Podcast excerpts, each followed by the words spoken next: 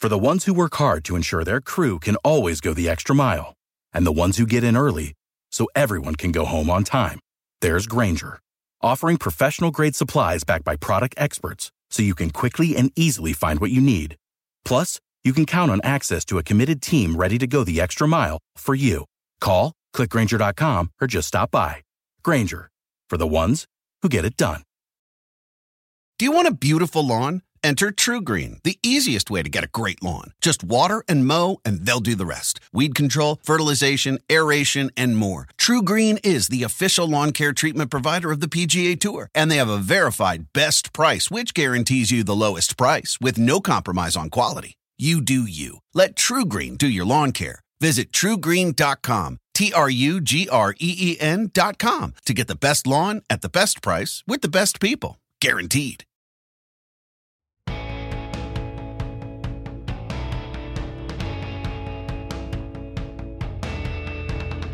Welcome to the Peter King Podcast. It's another week where you really are not sure what exactly to talk about real football or the real pandemic. So, we're going to talk about both in the next 45 minutes or so.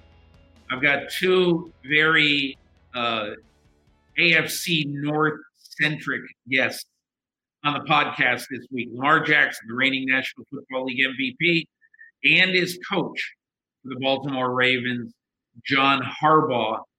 Uh, I talked to both of them over the weekend, wrote my column this week with the lead on the Ravens because occasionally I would really like to write and discuss football. But you'll hear from them. I think you'll really enjoy their conversation. So I want to talk for a couple of minutes first just about sort of the state of play in the NFL uh, as I record this late on Tuesday, August 4th. You'll start listening to this on Wednesday, August 5, as teams are getting into uh, strength and conditioning and walk-through practices in training camp as we are now five weeks away from the start of the NFL regular season. But I think the news in the last four or five days uh, about players and coaches has been centered on three people who have been put on the COVID list two starting quarterbacks, Matthew Stafford of the Detroit Lions, Gardner Minshew of the Jacksonville Jaguars, and Super Bowl champion head coach Doug Pederson of the Philadelphia Eagles. And I bring up these three people because as we sit here today and we start to think about what football is really going to be like in 2020, I think it is a pipe dream to think that when we get closer to the regular season, that the positive tests are going to start, are going to stop it rather. And I just don't think that's the case. I think the positive tests are going to continue because the NFL, as everybody knows, has chosen to not go in a bubble. I think a bubble, by the way, is just impossible for the NFL. You can't ask um, 180 people per team to say goodbye to their families for five months. And again, I'm not saying that that it it, it isn't possible. I'm saying that I think it would be impractical because so many players, probably four or five times the amount who have opted out, um, would choose to opt out, including some very wealthy players, and I would assume some quarterbacks. So we're not going to have that same kind of bubble situation. But I bring up Stafford. Let's talk about the players first. Stafford uh, and Gardner Minshew. Very interesting what the Detroit Lions announced on Tuesday afternoon. Um, and I'm going to read three sentences from the Detroit Lions release. Today, we removed Matthew Stafford from the COVID IR list and onto the active roster. As a result of a false positive test result, he was forced, due to NFL NFLPA protocols, to sit out until he received two negative tests. His testing sequence for the pre entry period was negative, negative, false positive. Then the next three tests were all negative. And anyway, you could tell in reading this release from the Detroit Lions, there was a little bit of an edge to it. Like our guy never never really tested positive. He was a victim of a false positive. And if you do test positive, then you have to get two spaced out uh, negative tests before you're allowed to come back. So, and Gardner Minshew, evidently, although this was not announced by the Jaguars, he has returned from the part of the COVID IR program, the reserve COVID list, that basically says if you, for 15 minutes or more, are within six feet of someone who tests positive, um, then you have to also, uh, you know, basically be sequestered until you test negative twice uh, for COVID 19. And the only reason I bring these things up is because this is what I believe is going to happen once the season starts. You know, quarterback X in the you know lead up to a big game is going to be told, by the way, we've got you for a positive test. And even if he has had zero positives the whole year, and you know he doesn't think there's any way he could have really tested positive, he is going to be sidelined until he tests negative twice for it. We'd be fools, honestly, to think that this couldn't and probably won't happen during the regular season. So I have written this. I started writing about this in May. I just need you to prepare for an imperfect season, for a season that essentially is going to have a lot of unfair things happening to a team. Imagine if this happened in the first week of the regular season. Lions, Bears, and Matthew Stafford can't play. It might. Imagine this happens to the Bucs before they play uh, the New Orleans Saints, and Tom Brady's got to go sit out. And so these are the things that are going to cause everybody to go bat crap, but you just have to get used to because they will happen. Now, Doug Pederson, he's a different story. He is asymptomatic, but he tested positive. And even if you're asymptomatic and you test positive, you have to be taken out, uh, uh, you know, away from any team activity. And then you have to test negative twice and you're out for a while. The point about Doug Pederson is just imagine he may have a very young play caller this year, Press Taylor. You know, we don't know what will happen if he doesn't call the plays, but it could be uh, his former quarterback coach uh, Press Taylor. He's a very promising coach, but these are the things that we have to get used to for the 2020 season if there's going to be a 2020 season. This is this is not just going to be something where oh you got to worry about the opt-outs. You have to worry every week that there are going to be stories just like the ones we've seen this week. So Let's move on to our guest this week. We're going to start off with the reigning National Football League MVP. Um, as you know, look, and I, I've I've really kind of grown a little bit fond of Lamar Jackson early on in his NFL career. Um, he is a he just wants to be great in the worst, worst way. I think you'll hear it from him when you listen to Lamar Jackson. Happy to be joined this week on the podcast by Lamar Jackson, the National Football League Most Valuable Player for 2019, the uh, cover subject of the new Madden game, and as rated by the players of the National Football League, the top rated player by NFL Network in the NFL. Lamar, I mean, I mean, you hear all that stuff. Are you a little bit blown away?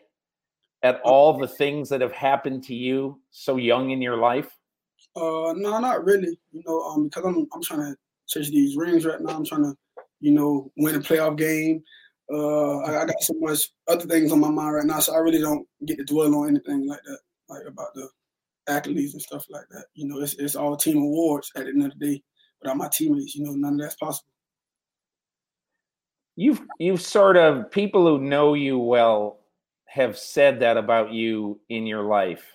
And I remember asking you once last year about sort of the meaning, what would it mean to you to win the MVP? And you immediately said, you know, the only thing that you're concerned about is winning the Super Bowl. How did you get that way? Uh, probably when I was younger, because like you know, I don't, I won MVP my first year ever playing football. Um, I thought it was cool, but like at the end of the day, we really didn't accommodate anything. Like as a team, you know, we got put out um, where we won a playoff game. Actually, we won the Super Bowl my first on my first year playing. Um, then we got to the Orange Bowl playoffs. We won one game and then we lost the playoff game. So then I come back, uh, went to playoffs game. I break my hand in the third round, and probably like my fourth year playing in youth football, I won the Super Bowl, and I felt like that was the best time of my life. Like and I felt like the whole team was MVP. Like we didn't even care about the awards. The coach was like, "Do you want to go to Disney World? you want the rings?" Oh, the whole team was like, "We want our rings." Like, and I just checked. and I still got my um Super Bowl ring. So I just always felt like Super Bowls is what I want to do. Like no matter what, I just want to win Super Bowls. How old were you when you won the Super Bowl down in Miami? Um, 11 years old. Wow. And it was called the Super Bowl? Yeah, it was in um 2008 uh, at Dillard High School yeah. Um, and so that it's here we are 12 years later and you still feel the same way. I feel the same way. Yes, sir. Yeah. Did you watch the Super Bowl last year? Um, no, I didn't. Um, I watched the highlights like after the game. I was. Why didn't you? Wa- why didn't you watch? Uh, I felt like we should have been there. You know, like we we worked so hard throughout the season, and to fall short unexpectedly is like I don't want to watch that. I feel like we should be there. Do you remember what you did that day on Super Bowl Sunday?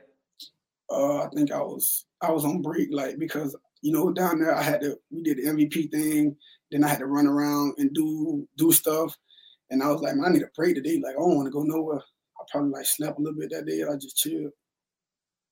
That was interesting because you were awarded the MVP basically in your hometown. Yep. How did that feel?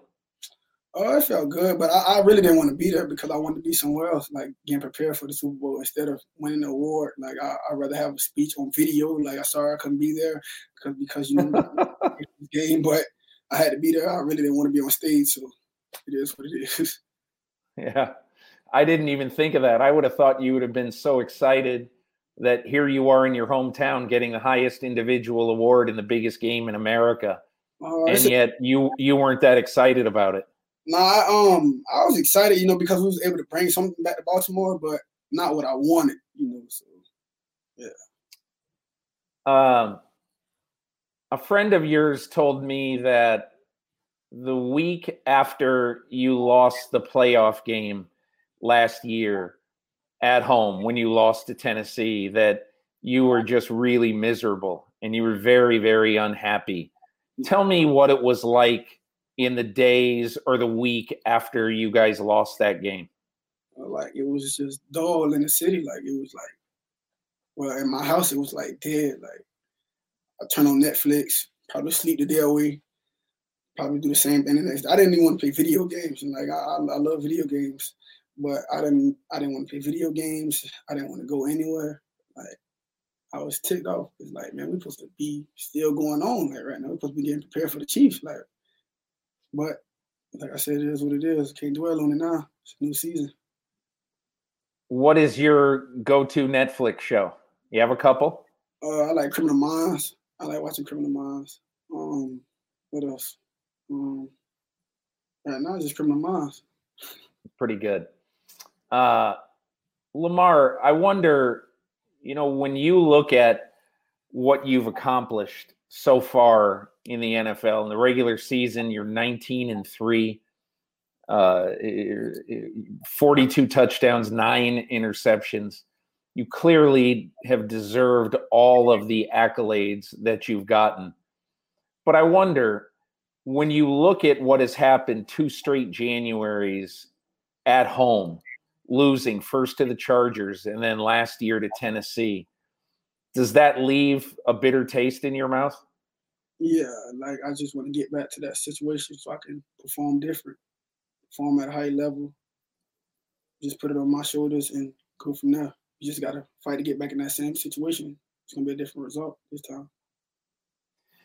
How much have you watched film of yourself from last year? Not just the playoff game, but some of the great moments you have you you had and tell me what if anything you've studied. What have you learned from watching lamar jackson in 2019 uh being honest I, I really don't watch like myself like that. Like the good things i do no i, I just try to get better on the things. I, I didn't do well on like an interception like oh i shouldn't have threw that pass. I should have threw it here or i should have went there. Like go through my reads differently, stuff like that. I really don't dwell on like the good things because I, I, feel like I should be able to do those things. Like that. That's why I'm at the position I am right now.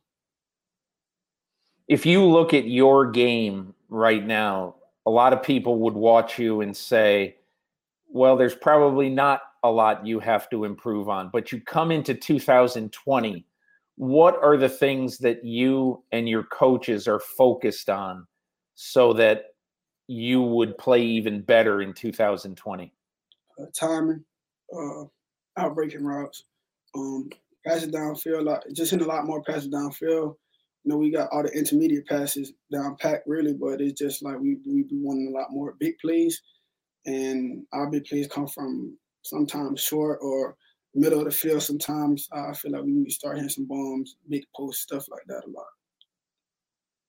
So and and how about is there any uh, do you have any hesitation any reticence whatsoever about how much you have run and do you want to cut back on that at all in an effort to try to save yourself for a long career uh, I, I, feel like I, um, I know how to you know run the ball um, when i have to um, coach gonna do a good job at that you know i'm, I'm focused on winning and we're gonna do whatever it takes to win you know, because it's it's based on what the defense gives us. We're gonna take advantage of that.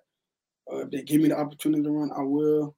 Then I get down, get out of bounds like I like I have been. I feel like I've been playing safe so far, so I don't really take hits like people think I do. You know, you have been very, very open, and you you just were here in talking about you know how how much you want to win a Super Bowl, how much you want to win a championship, and yet here we are in the middle of the summer. You got training camp in front of you. It's going to be an odd training camp, obviously, but you got training camp in front of you, and you got six months before the Super Bowl is even going to be played. Mm. Is it at all difficult for you to sort of, you know, put into these little categories? Okay, I can't worry about the Super Bowl now. I just got to worry about this practice or this drill or whatever. Or do you find yourself kind of always thinking about the Super Bowl? Oh no, you know, um, only thing about it when I have to talk about it, you know, but um, I'm focused on the Browns right now. You know, I'm focused on trying to get better. I'm prepared because you can't overlook your opponents. You know, I'm trying to focus on them. Um, that's our biggest, biggest like focus right now. We got to beat them.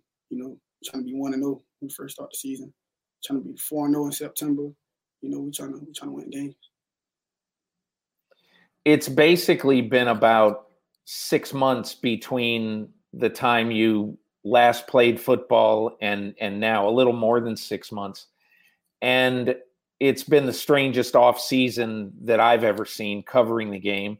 Yeah. and i wonder as a player what has this off season been like? And how have you you know how have you done football stuff when no organized football was available uh, yeah, I'm just like you, Mr. Peter. You know, it was very awkward. It was very weird. We, we couldn't be places. Um, we had to be inside certain times, especially in Florida. You know, they was closing things down for us. Um, sometimes my teammates couldn't fly in, so we had to just make the best of it. Like the guys who stayed in Florida, I worked those guys. But the time when they was letting us, you know, fly and stuff, a couple guys flew down, a few rookies flew down, and we, we got our grind on. We worked. Um, and I feel like our team will be a lot better as well this year as well as last year. What else did you do this off season? Uh, I work when I can, and I just, I guess, I just quarantined. Uh, I stayed away from everything and stayed safe. just follow the rules. Were you in Florida most of the time? Mm-hmm. Yes, I was. And so, what has it been like? I mean, that, look, I live in Brooklyn at the beginning, like in March and April.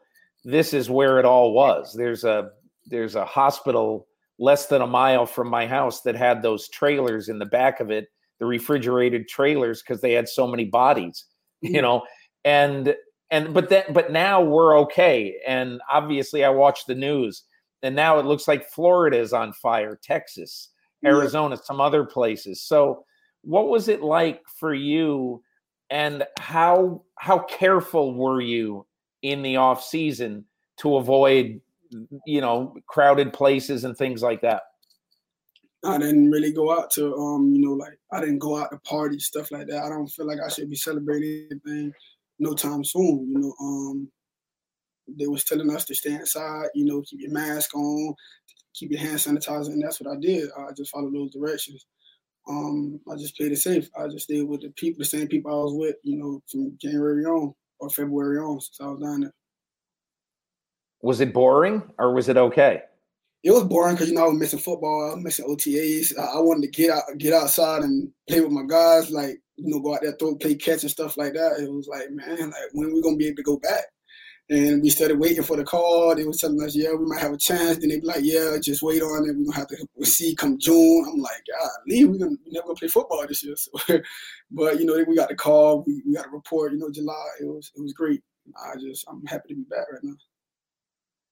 Who who, who did you throw to in the off season did you get to throw to hollywood brown and Yes, and some of your some of your guys what what was that like who did you throw to Uh, I threw to Hollywood Brown. I threw to Miles. Um, I threw the I threw to um I couldn't throw to Mark because you know he was in um, Arizona and that's when stuff was you know it was what it was. Um, I threw to a, a lot of the rookies. To, that's um, mark andrews right mhm, Mark Andrews, not Mark. Yeah. Ingram. Um, I actually threw Yeah. to Mark Ingram. Um, I threw to Willie Snead. Um, who else? James Proche, um, Devin, uh, Mookie, uh, Jalen. I, I was throwing to those guys, so it, it was pretty good. Got got a few throws in, got looking good. Yes, sir. and what did you do just throw at a local high school or college Um, open fields, like it was like little parks out there in Hollywood. We went down to Hollywood, and because that's where I was at the time, through there, through Fort Lauderdale at an open field, some field. I don't even know the name of it. Went out there, people didn't bother us, so we just we just went out there and got some ground in.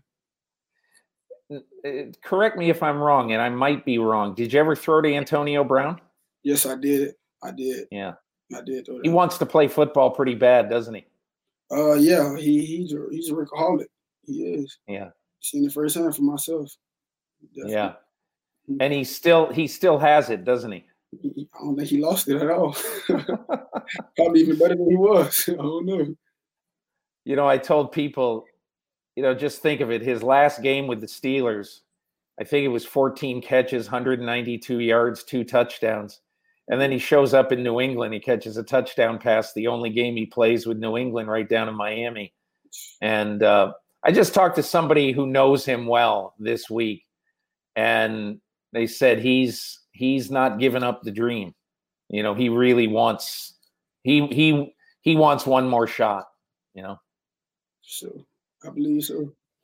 um, so I wanted just to ask you just a couple of things about the way the sport is right now, and just, I mean, what's your total gut feeling? It's very early in the process.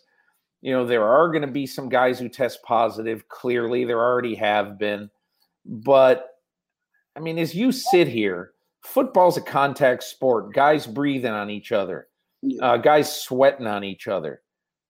Can this work?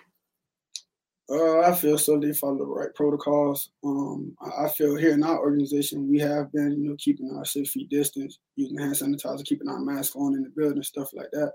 Um, we've been pretty good. You know, they test us every day to make sure no one's had contact with the COVID nineteen. Um, but I can't speak for um, other organizations, so these, I feel like they should follow the same protocols. And if not, I, I guess it is what it is. It's on Mr. Roger Goodell. I don't know. Yeah. You know me. I think everybody basically is doing something similar to what you guys are doing. I saw the Vikings facility a couple of weeks ago and I left there and I said, man, you can eat off the floor in this place. It's, um, I wouldn't, know. I wouldn't, I wouldn't do that because you know we got to come from. you gotta come from outside. You know, the, the bottom of your feet probably has germs on it, and you never know. Relatively speaking, you can eat off the floor. But anyway, in other words, it was pretty clean. um, now, as far as are you going to wear that face shield on the helmet or the mouth guard uh, right there? Do you know? Uh, uh, I wouldn't do that because I, I, couldn't breathe with it on. I tried it. I couldn't breathe with it. And I, you know, we have to speak. You know, the quarterbacks, we got to yeah. things out there on the field. We got to make checks and stuff. So I don't know. And if guys have asthma and stuff like that, I doubt it'll work. Yeah. How about just in terms of the day to day thing around your facility? I, I talked to Pete Carroll the other day, and one of the things he said is that the backup quarterback is not going to be in the room with Russell Wilson you know, he's going to keep those guys separated. So I'm assuming the backup guy is going to be on, you know, on Zoom or whatever, watching the quarterback meetings. But are how separated are you guys going to be? Uh, we keep our distance. You know, we have marks on the ground, six feet marks for us when we're in the building and in our meeting rooms. So we've been we've been good, and we have little clickers to make sure because they'll let you know like to go off if you guys are too close or we too close to each other it'll go off and let them know like we doing too much, we too close to each other. So yeah. Do you have that proximity detector with you right now? Yep. Where is it? It's right here. And you and so and where do you keep that exactly? In your pocket? Well, it's actually on my shirt from when we recognize. Oh, it is okay. Yeah.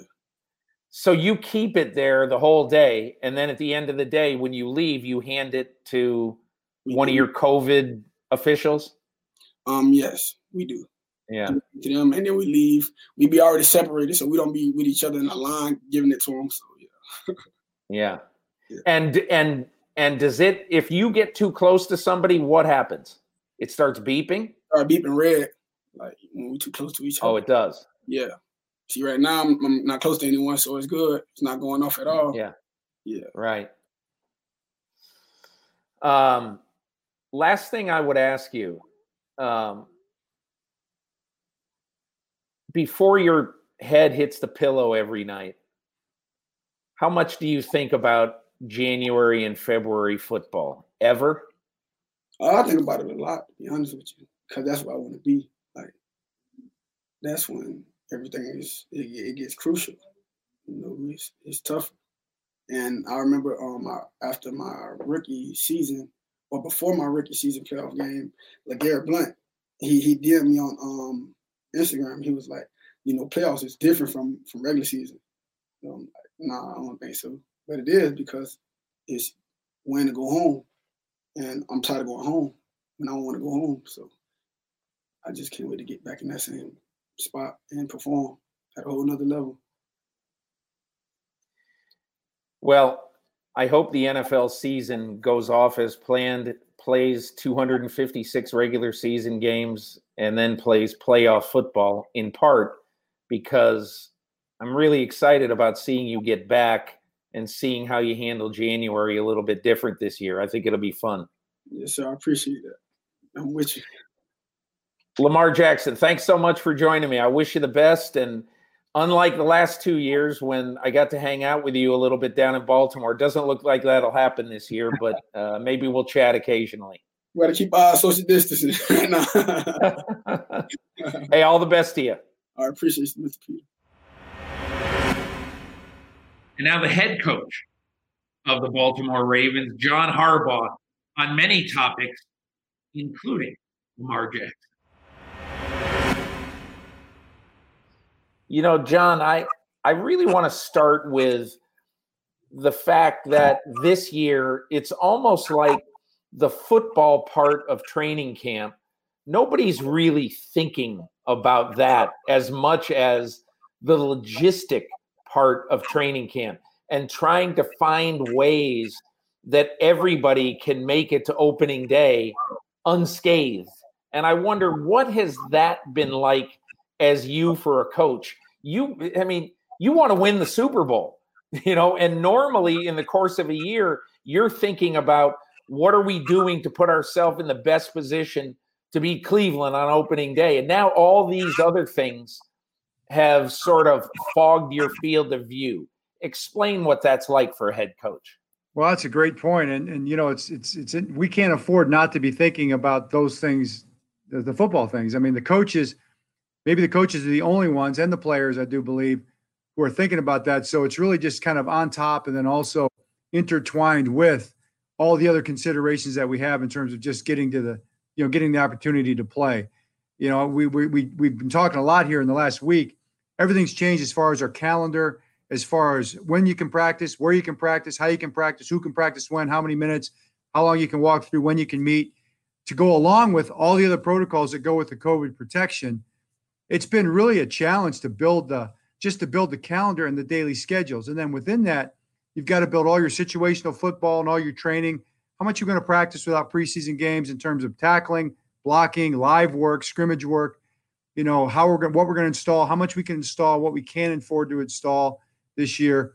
Those are really all those things are still going through coach's mind because as you know, you know, if we succeed, and I believe we will, to get to the point where we're playing football, we have to play well. We want to we want to go out there and ourselves well. We want to be prepared. And as coaches, it's our jobs to prepare our teams. So make sure our guys are ready to go. And that's I, I, I promise you on all the all the 32 head coaches and all the assistant coaches, that's a big part of what we're all thinking about. You know, it's it's also got to be a very significant thing for you. Everybody decries preseason games and nobody loves them, but now here you are having none. So, what has been your decision about how to replicate some of the scenarios you can see in preseason games, particularly for the, I don't know, pick a number 35, 40, 45 guys on your roster who you don't know if they're going to be on your team or not. That's exactly right. And you know, we, we have there's already 10 less, and there, there will be depends. We we've we've gone to 80. There's 320 less players uh, that are going to have an opportunity to make it in the National Football League, and that gets lost a little bit in the mix. And you know, you understand the the reasoning mathematically uh, and in theory and, and even practically. But Yogi Berra said, you know, in theory, practice and theory are the same, but in practice they're not and it was that's a it's a it's a Yogi Berra, right?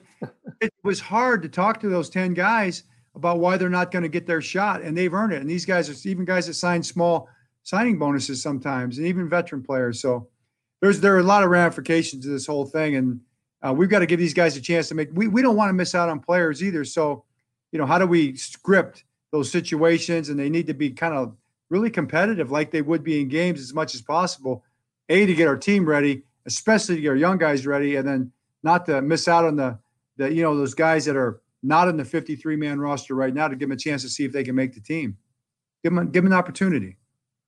Do you think your experience of being a head coach for you know 12 or 13 years in the NFL is an advantage in sort of a crazy year like this or you know is is Joe Judge uh, the same as John Harbaugh this year, do you think? I mean, is there an advantage to being sort of a veteran guy? Uh, I hope so, you know, and Joe hopes not. You know, uh, we'll have to see how that plans that plays out. But uh, you know, experience always helps. I mean, you do have a, you know, guys like Bill Belichick and and you know who've been around around forever. Mike Zimmer, who's been in the league all these years, and Sean and Mike Tomlin you know, we, you know, Ron Rivera. I've been texting with Ron Rivera this morning about some ideas on meetings, but these are these are um, these are these are you have to have a kind of a sense, or it helps to have a sense of really what does matter and what can be what you can forego. Maybe make some wise decisions along those lines. Uh, I don't know. I hope so. We'll see. Uh, you know, it's more of a college type training camp calendar as, as, as we put it together. It's not the you know we haven't had a college. I haven't been I haven't been part of a college training camp for 23 years. Um, but I, my brother's doing it now, so that helps a little bit. But how you how you build that uh, that three week basically practice window up to your first game. Going into the first game, Peter, is going to be so so interesting because you're not going to know anything. You're not you have an idea. I, I watch tra- I watch tape of all the teams in preseason, and you get a you get a good sense of kind of what they're where they're going schematically and who they are personnel wise. There's none of that now. You're going to go into that game having no idea really where you are as a football team, just like college, you know, just like the college teams and open up and play their first game for real. That's going to be us this year. Yeah, I heard Bill Belichick say that the other day. That uh, when somebody was asking him about no preseason games, he said college football doesn't have any preseason games either. They they just play. What what would you say, John, if you were to isolate on one or two things has been the toughest uh, for you guys to deal with as an organization, uh, knowing that you know on obviously in week one of the season you want to hit the ground running. Uh, the, uh, the, the, I'd say the first toughest thing is just um, the, the building and all the changes of operating. You know, we're operating, we're coaching with masks, we're, we're lifting weights with masks. We've got the weight room divided up and broken up in different areas.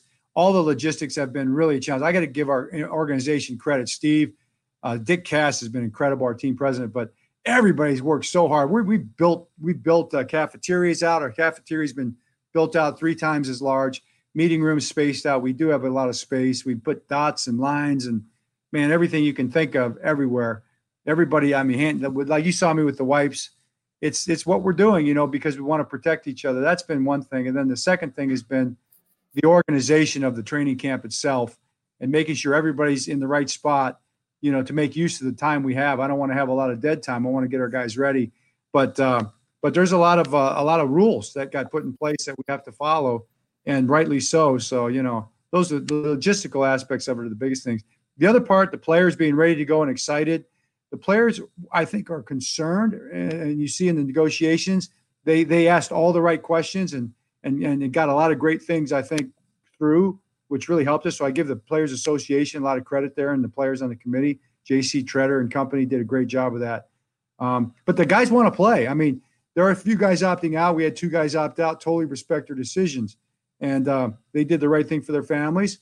Uh, the guys I've seen who are here, man, they they want to play football and they're excited to start practice. So that part of it's been pretty easy. You know, it also, I want to ask you two football things. Uh, I wonder basically, it was six and a half months that you did not have your hands on your players, you know, and the last time you coached a game, obviously, was a huge disappointment for your organization and for you, uh, for for your quarterback when you lost the playoff game to Tennessee. But how did you attempt in that period of time to have some sense of normalcy around your team? Well, a lot of communication. You know, certainly, uh, you know, the, the, phone is really a valuable tool, and uh, texting is a big is a big part with our guys. Young guys like to text. Um, we uh, we had the Zoom. We had the stuff we're doing right now with the podcast, Peter. We we did that with our guys. We had Zoom meetings. We had Zoom workouts. Our guys were in workouts all through the off season with uh, with Zoom. Steve Saunders, our strength coach, and his staff did a great job with that. And our guys worked really hard. So that was. Did your did your strength coaches actually watch players work out, and did they have interactive kind of workout sessions with players? Yeah, that's how we did it. You know, we built the whole program as if. Uh, well, we didn't have the equipment. We had to do a lot of it with bands and and with whatever equipment different guys had. So they had to really work hard to get. We got our players in different groups based on really what kind of equipment they had access to, and then we put them into different workout groups that way. So they were, you know, they had the cameras and tripods and and we were talking back and forth. We did it with coaches twice a week. We had two coaches workouts twice a week, so I was able to see how that kind of worked. And they were tough workouts, man. They were they were challenging. So we really went, I think, above and beyond. We really did everything we possibly could do to keep the connections with our players, really just from a process standpoint, a work a work ethic kind of standpoint, and try, try to do the jobs of of football uh, remotely as much as we could. And so I feel like we did a good job of that. We'll see how it pays off here. It, you know, and I wanted to ask you a little bit about Lamar Jackson. You know, he's the MVP of the league, and then uh, you guys as a team and he don't play very well in that playoff game. And I wonder how much discussion have you had with him about that game? What are you able to discern from that game that maybe you guys learned from? Well, I, I mean, I, you know, we he and I've talked about it pretty much every time we talk. You know, it comes up in some form or fashion. So we've talked about it a lot. I don't think we've had any like, you know, you know, you know, defining moments where the heavens opened up. You know, we we we know what happened. It's simple. It's it's pretty simple in terms of how we played the game. Um, and and you know, plays get made, plays don't get made. Our opponent Tennessee played great. They played a they played a really solid, well played Mike Vrabel type football game. I, I thought I thought the you know they just they just they were physical and tough and they blocked and they tackled and they threw and they caught and they played special teams really well and they beat us. So that's what it is, and it happens in football. Uh, so we're not you know we're not re, we're not re-questioning everything, but we learn I think from experience. You know, um, that's what that's what uh, a, a culture is. It's shared experience, shared understanding. So by sharing that experience, I think we share an understanding of, of how we grow going forward and uh, become better, you know, in those situations. But, but long before we get back to that situation, we've got to get back to that situation. So we've got to focus on having a good training camp, the best we can possibly have, and then playing well in September. One other question about you and Lamar Jackson. He uh, he talks very highly of his relationship with you. He talks about how you listen to him, uh, which uh, obviously a coach is going to listen to the quarterback, but not just you know in a meeting type situation, but during games. I, wonder, John, can you remember a time during a game last year, preferably, but but maybe the previous year, where he comes to the sidelines and convinces you of something, or you have a discussion about something and maybe you change your mind about what you want to do based on what you see in him. Yeah, I mean, well, I mean, honestly, it, it happens every game in, in, some degree, and certainly kind of in every practice. You know, you're having those running conversations. So again, that shared understanding, experience, and vision is kind of it just goes with the territory. I think Lamar is so. I mean, he's easy to communicate with because he's such an open person and he's honest and he and he's passionate and he wants to be great and not afraid to tell you what he thinks, you know. And I try to make sure he's not afraid to tell me what he thinks. So the Seattle game is the biggest example of it, where you know he had we'd gone from third and fourteen to like third and two and a half, and uh, you really don't expect on third and thirteen to be going for it on fourth down. So it really wasn't on my mind. My mind was to get the field goal team out there, and he scrambles and makes a ridiculously great play, gets the ball down to, to uh, third and two inside the ten and I kind of I kind of just felt like ah, it's a little long for fourth and two. I kind of I think we were gonna maybe go up by six or I can't remember exact score, but was, we were gonna get a, a, a, little lead there. Maybe we are gonna maybe we are gonna go up by three. Maybe we were tied, but um, it was it was and he was winded. I felt like it's like gosh, you know, he, he just ran ran that play. Maybe kick it. You got to got to make a decision in a second, and it was a it was a U turn a little bit. Um, so he's coming off the field, and I could just see in his face, man, he was so ticked off, you know, and and uh, I'm, I'm what like, he's so he's so ticked off that that he thinks you're going for the field goal. Yeah, exactly. Yeah. Like like we're surrendering. You know, I could just say anything to me. Just look at me. I'm, I'm, like I'm like what? You know, you what? You want you want to go for it? You know, he's like, heck yeah. You know, he might have said something else, and I want to go for it. And and then and then so right then I just I said and I, I just clicked. I mean I don't know, just go for it. You know, so I said go for it, and. uh and uh, maybe maybe we called timeout. So I had to run down and call timeout because the play clock was ticking down. And uh, then I heard him go to Marshal. You want to go for it? You know, because he he's like thinking he's so honest. You know, he's thinking, "Am I right?" You know, so he's got to check with Marshal. And uh, Marshal Marshal's like, "Heck yeah, we need to go for this." So, you know, when your players feel that way, it, it you know it's easy. But there have been other times, Peter, where he's wanted to do things or change plays or do something else that you know, we've we've said no, we can't do that. This is why we're doing something else, and he's great about that too. He just he's he's part of the team, you know, and that's what I love about him. John, why does why does Baltimore love this guy so much? Oh man, um, uh, you know, it's it's it's it's the country too. Okay, so let me share this with you, and, it, and for these reasons, or so we go to Cleveland and. Um, and we, we go to Los Angeles, okay, for the Monday night game and uh, TJ Houshmandzadeh comes out to the field. You know, I haven't seen him for a while. We text every now and then. It's like, man, what's up? You know, we're hugging. He goes, go, what are you doing? here? He goes, well, he goes, I didn't know you guys were playing the Rams three weeks ago. Uh, Monday night, I, I wasn't keeping up that closely with what's you know going forward. My my my nine year old son came up and told me Lamar's coming to town, Daddy. We got to go see Lamar play. How about that? so then his son was over there in the sideline. He came over and he, and he and he got to meet Lamar. Then we go to Cleveland and. uh And I've got a, a good friend of mine who's a high school coach at Wapakoneta High School, you yeah. know, out, over on the Highway 75 and uh, down to 10,000 people. And uh, he wants to bring his his his his boys and their friends. So so I get to meet these kids uh, after the game, and uh, listen, they're they're Ohio farm kids. They're as blonde haired and blue eyed as you could ever see. And I, I said I said, uh, who's your favorite team? You know, and I know they're Browns fans. You know, he goes, they go Ravens. I'm like Ravens, really? Why? Why? And they they go they go all four of them at the same time. Lamar, you know, Lamar. oh, it's a it's a it's just it's it's it's it's made us into a more national team because he's he's that kind of guy. The same reason that Baltimore loves him too. He's honest. He's he's genuine. He's real. You know, he's just a good he's a good guy. He's 22 years old. I don't want to make more of it than it is. You know, um, he's likable he, he wants he keeps it simple.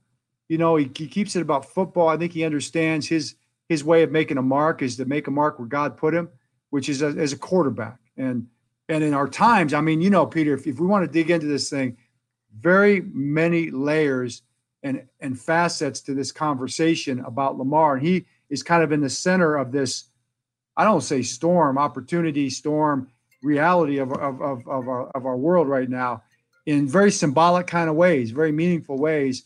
And he just handles it so just great, you know, humbly and genuinely. And he, and he, cares about, he loves people at the same time. And, but he doesn't back down. He's not afraid to be who he is or how he feels like what he was called to be, you know. And, and I think people see that. They see that genuineness in him. I look, I have no idea about demographics. I don't know what, uh, what the, um, what the numbers would say about this, but this is just my sense. You know, coming to a Ravens game three or four years ago, the crowd to me seemed 95% white. And last year, I went to your game against the Patriots, and I bet it was 25% or 30% black.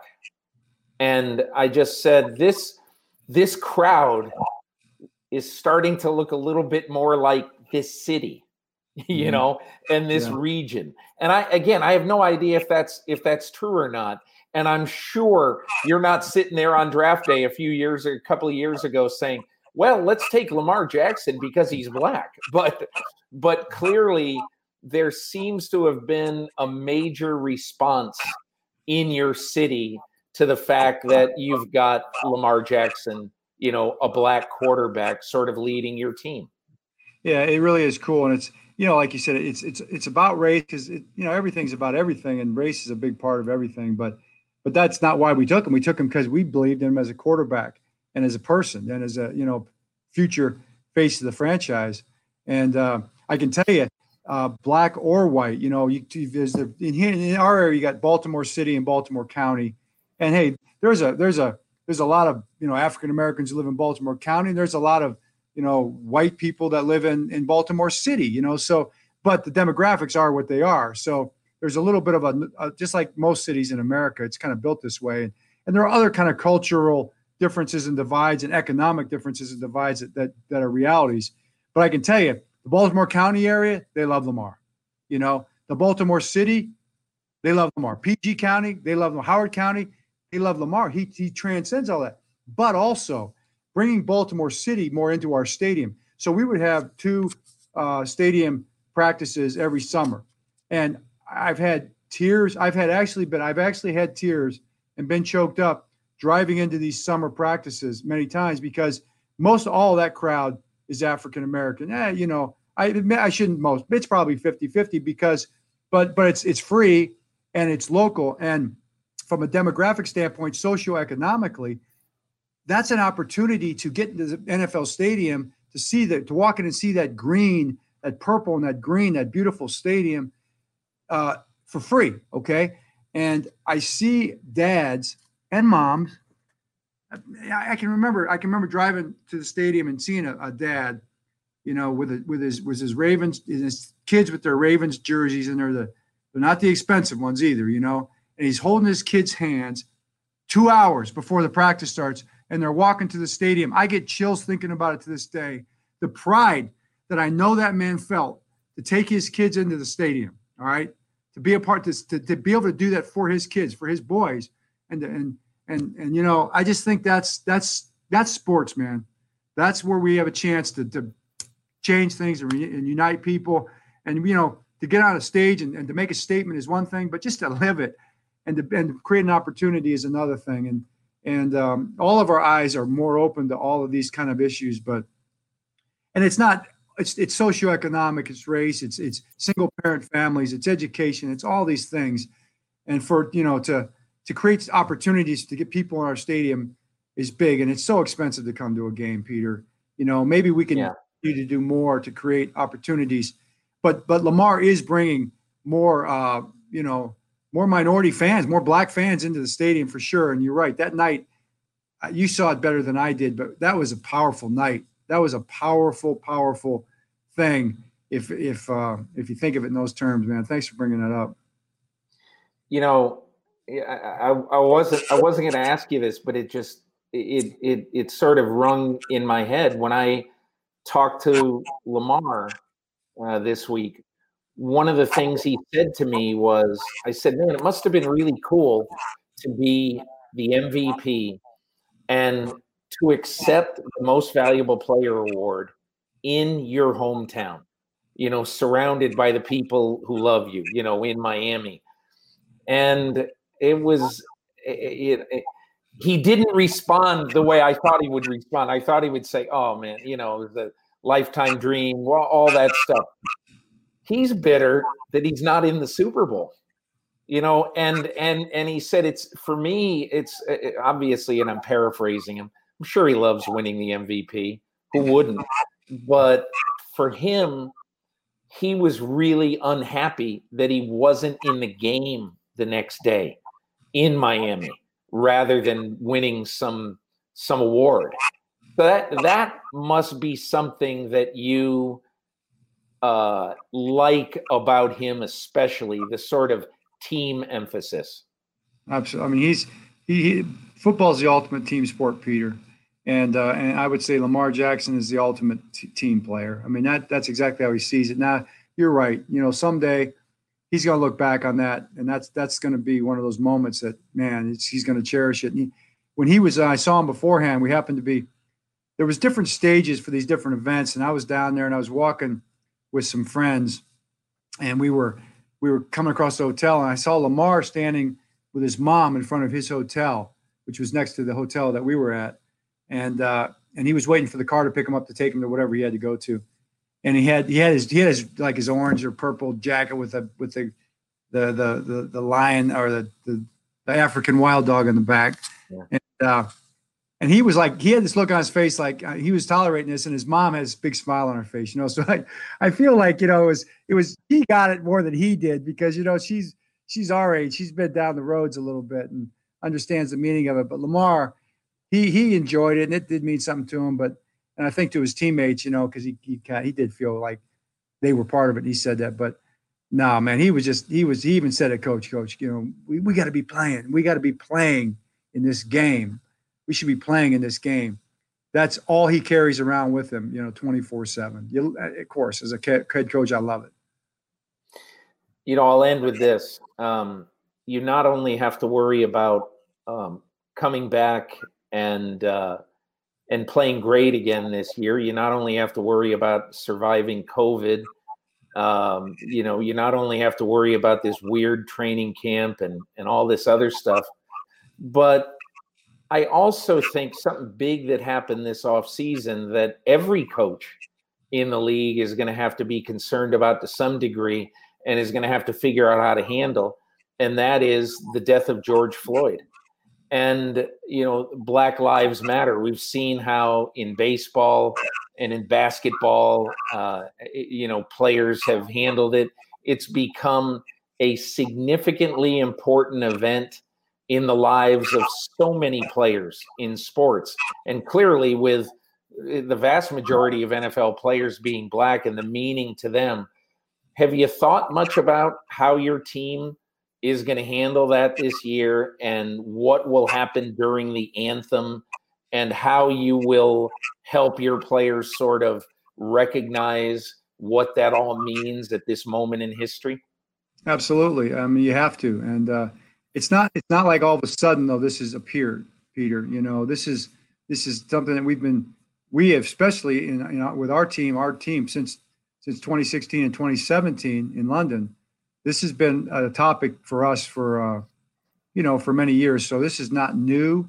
I think it's uh, it's it's great and good that it's it's in the forefront of our minds. I, I hate the the reason for it, but the fact that it is is because we have a problem, you know, and uh, that's uh, that's uh, it's it's it's not it's not something that uh, I think is all of a sudden we've got to deal with. I mean, we've been having these conversations for, for at least four years here in our building, and our position, my position personally as a human being or as a coach, a man, hasn't changed, and our, our organization has stood firm with what we believe, and we took a lot of criticism for it um, three years ago, uh, and uh, and and you know from you know even even our even fans and stuff like that, and and I'm glad. I think now I I think we're in a better place because I think there's a much better understanding in our country about the, the message that guys are are, are the, the, the, statement that they're making and the reason they're making it and why they're making it.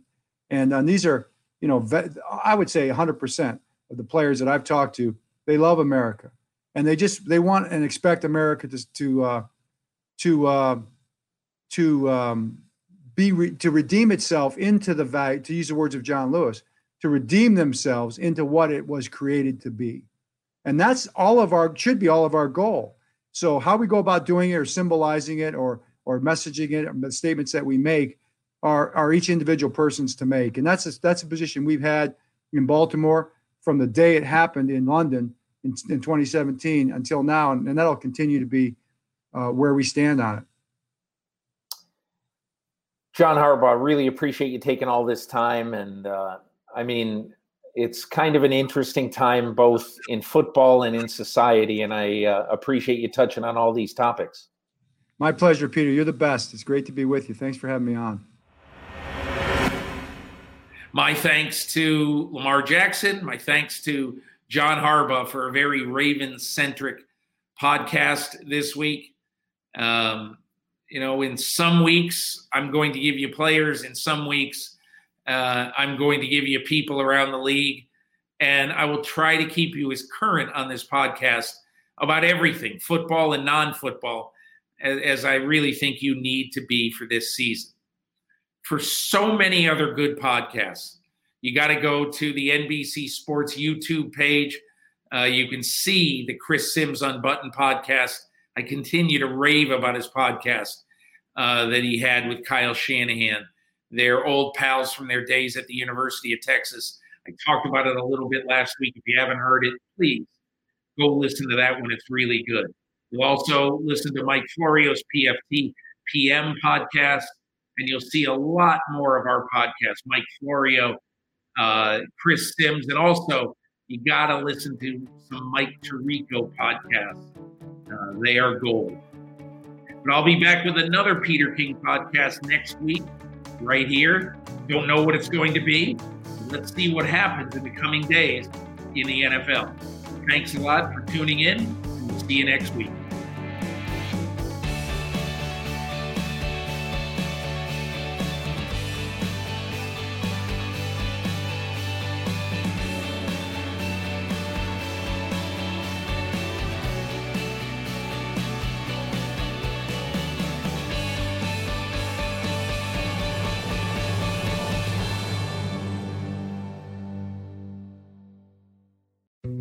Dietz and Watson's been making meats and cheeses the right way since forever. What's that mean? It means never cutting corners, ever. It means cooking, not processing. It means our Virginia brand ham that's cooked to perfection, then twice baked to layer the flavors. It takes more time, but you can taste the difference.